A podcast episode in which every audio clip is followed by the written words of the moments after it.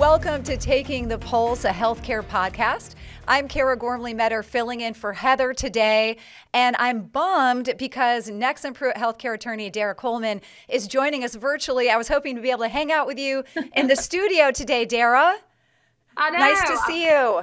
It's so great to see you.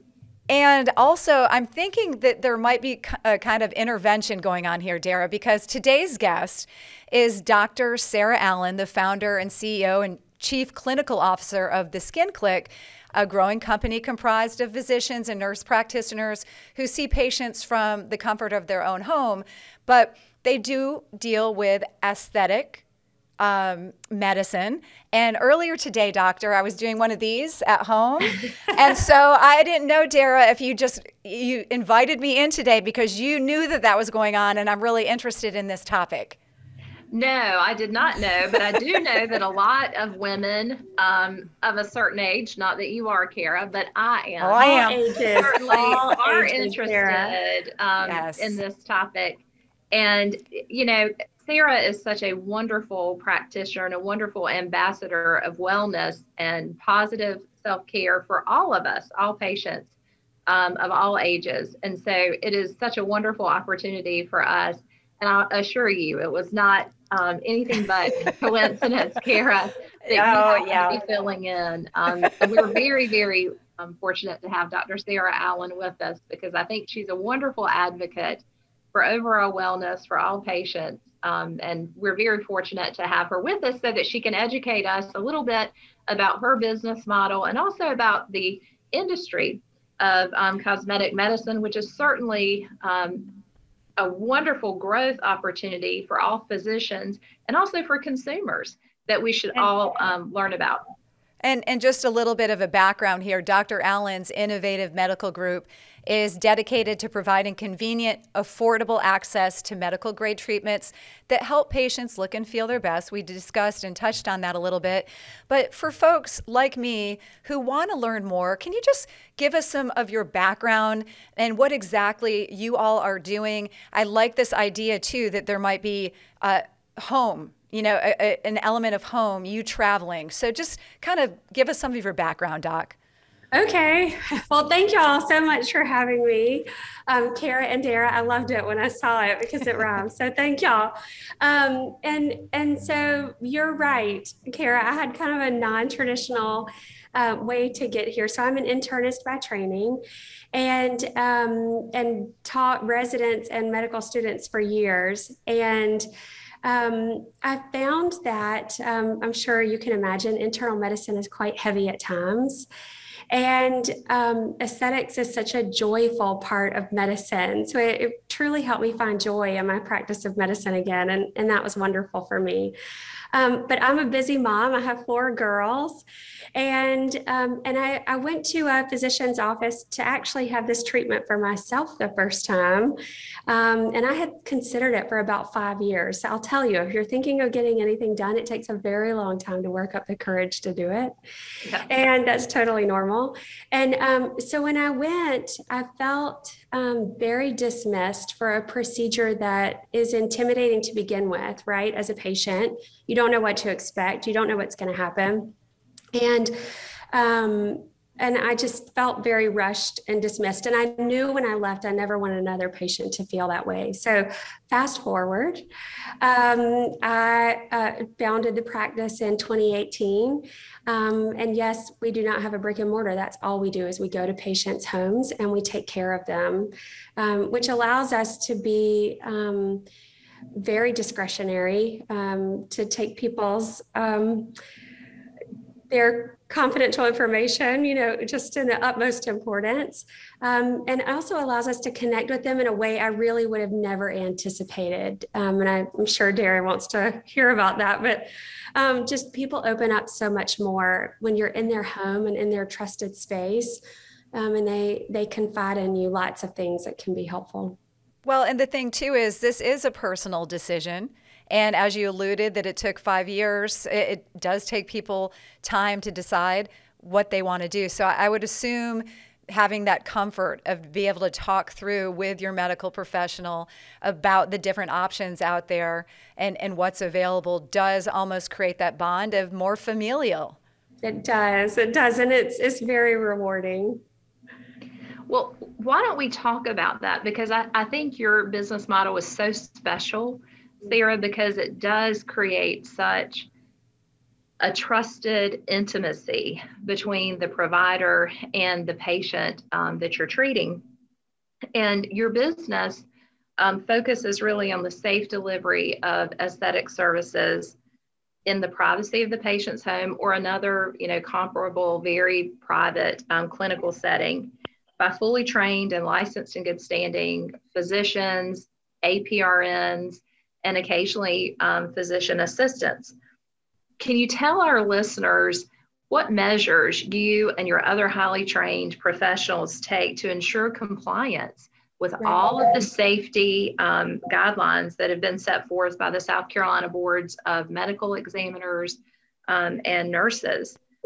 Just to make sure that everyone who's tuning in understands how safe this really is. Right. So um, I'll say uh, this has been very difficult, right? So it has taken a lot of planning. I am obsessive about details. Dara would probably tell you that all day.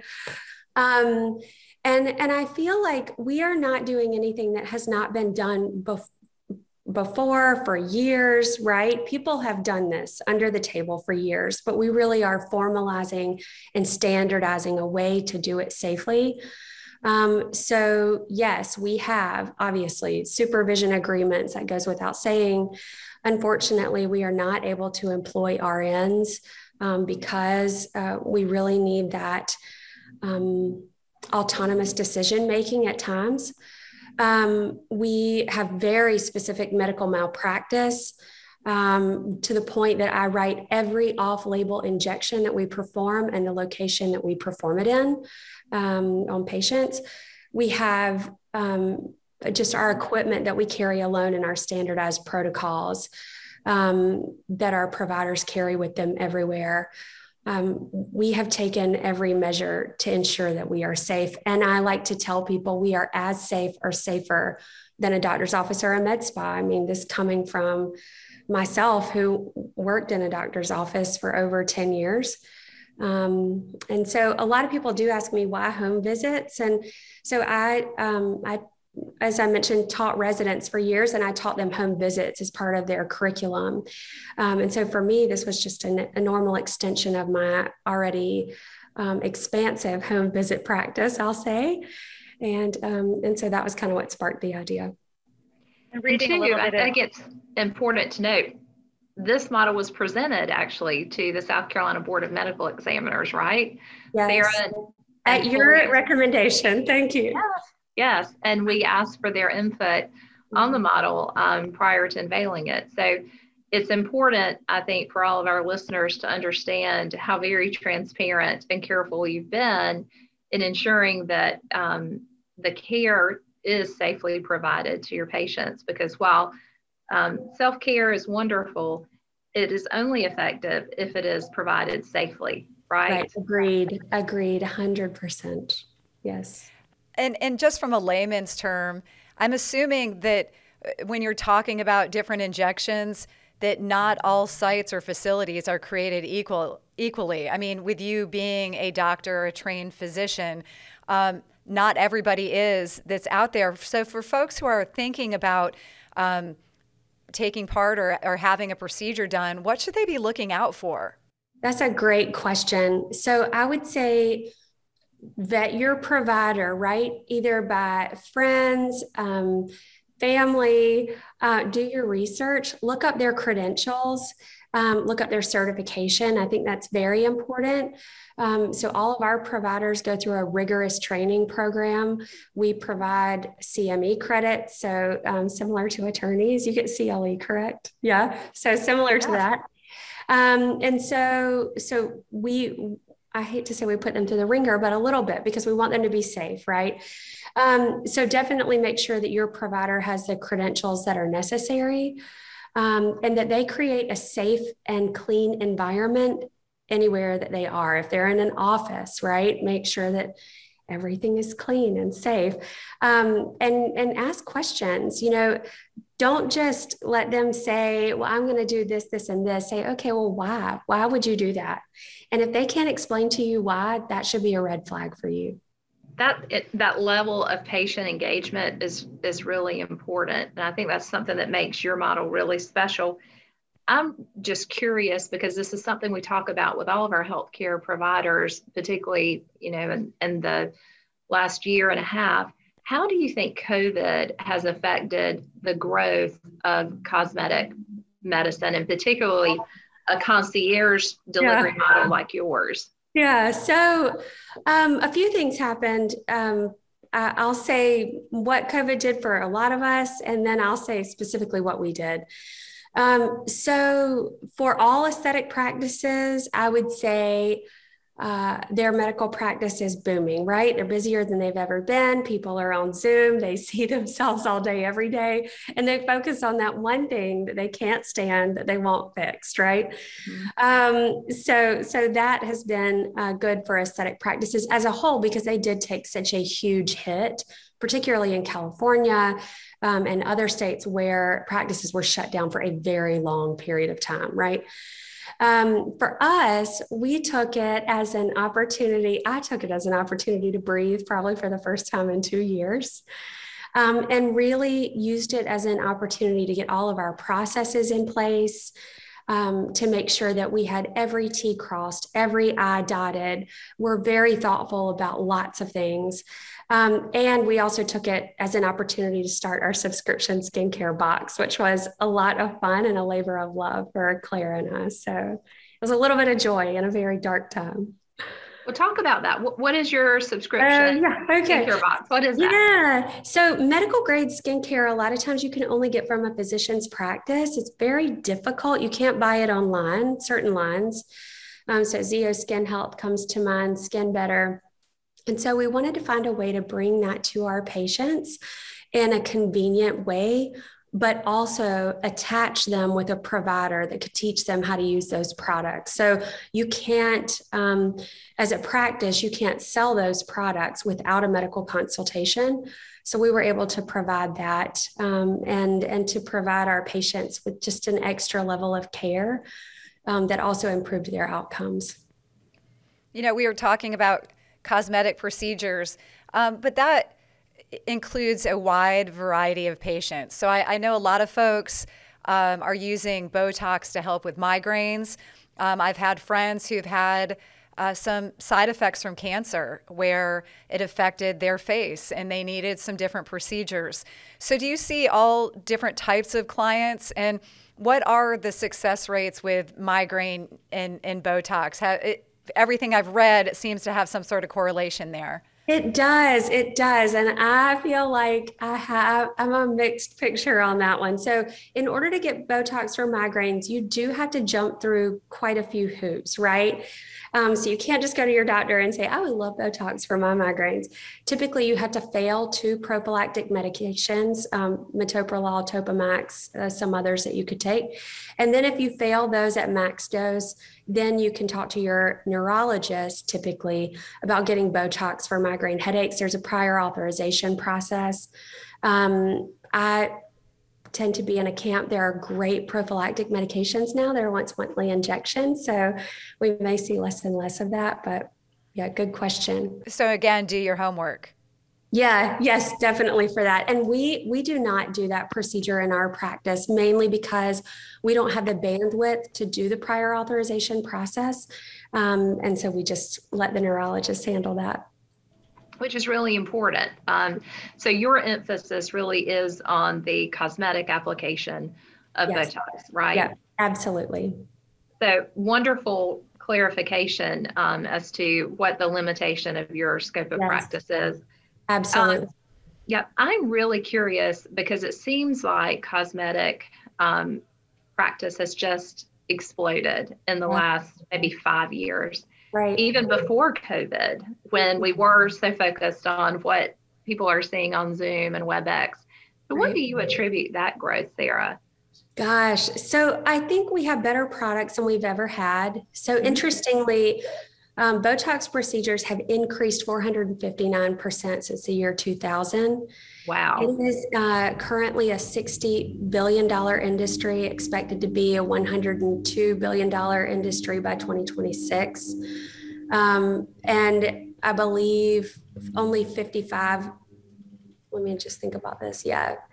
Um, 55% of those will be invasive cosmetic procedures. The rest, minimally invasive, right? So Botox, dermal fillers, chemical peels, IPL, things like that.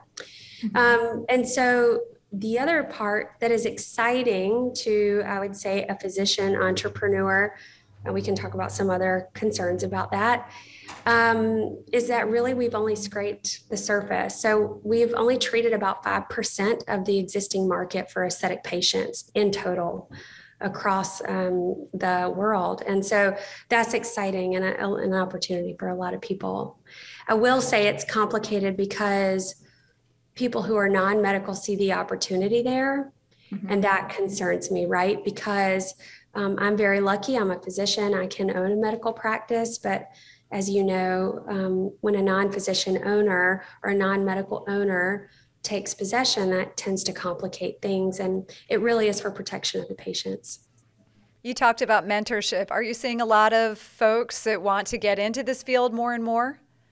Yes, yes. And that, Kara, for me is part of the scary part, right? There are so many people who want to do this because they think it might be an easy way to add revenue to their practice or, you know, any number of reasons. Um, it is really unfortunate the kind of outcomes that we are seeing in some parts of the aesthetic medicine practice, right? And so that is very frightening, very frightening. Are we have going, regulations ahead, in South Carolina. We have pretty good regulations. Uh, Florida, hmm, different. Everybody's different, right? So, but in South Carolina, I, I believe our patients are for the most part protected um, for this type of medicine. Go ahead, Dara. I think I cut you off there for a second. That's okay. I was just going to ask you, um, Sarah, because you have been in this business for a while, what is your observation regarding the difference between the regulations of another aspect of medicine, like internal medicine, as opposed to the regulation of aesthetic medicine in South yeah. Carolina? It's interesting to me, and I know you and I have talked about this, and in, in certain places, aesthetic medicine is like the Wild West, right? It's a frontier that's never been explored. It's interesting to me in internal medicine and other parts of medicine, you have so much regulation from insurance companies, right? So it's not just the medical board, but then you have the federal government and you have insurance, and everyone's looking from every angle to make sure that everything is nice and neatly packaged. Um, but in aesthetic medicine, um, there really isn't that second layer of um, discernment, I guess you could say. And so I, I just, um, it's very different, very different. And it's so different because, particularly for a lot of young physicians, we've only ever known being employed by a hospital or a large healthcare system. And so most of us have never been trained in, in any kind of business. And aesthetics is part business, part medicine.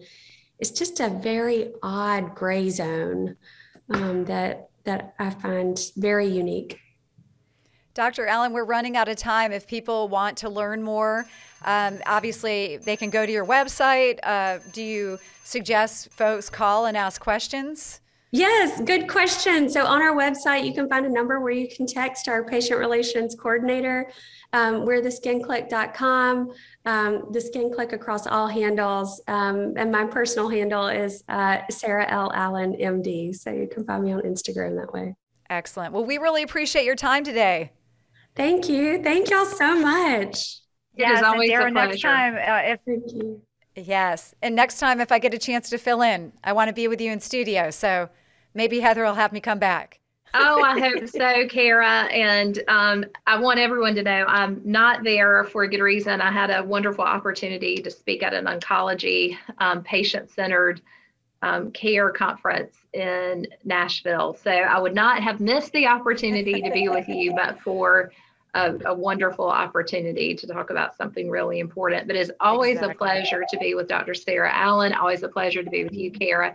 And again, we just want to thank the Skin Clique um, for giving Sarah a few minutes away from work to spend time exactly. with us. We're so proud of the work that she's doing, along with her other um, highly trained professionals um, who are doing the good work that they are. But I hope both of you have a great rest of the day. You too. Thank y'all. Thank you Excellent. so much. Thank you so much for joining us on Taking the Pulse, a healthcare podcast. And we hope to see you next time. Have a great day. Stay safe, everybody.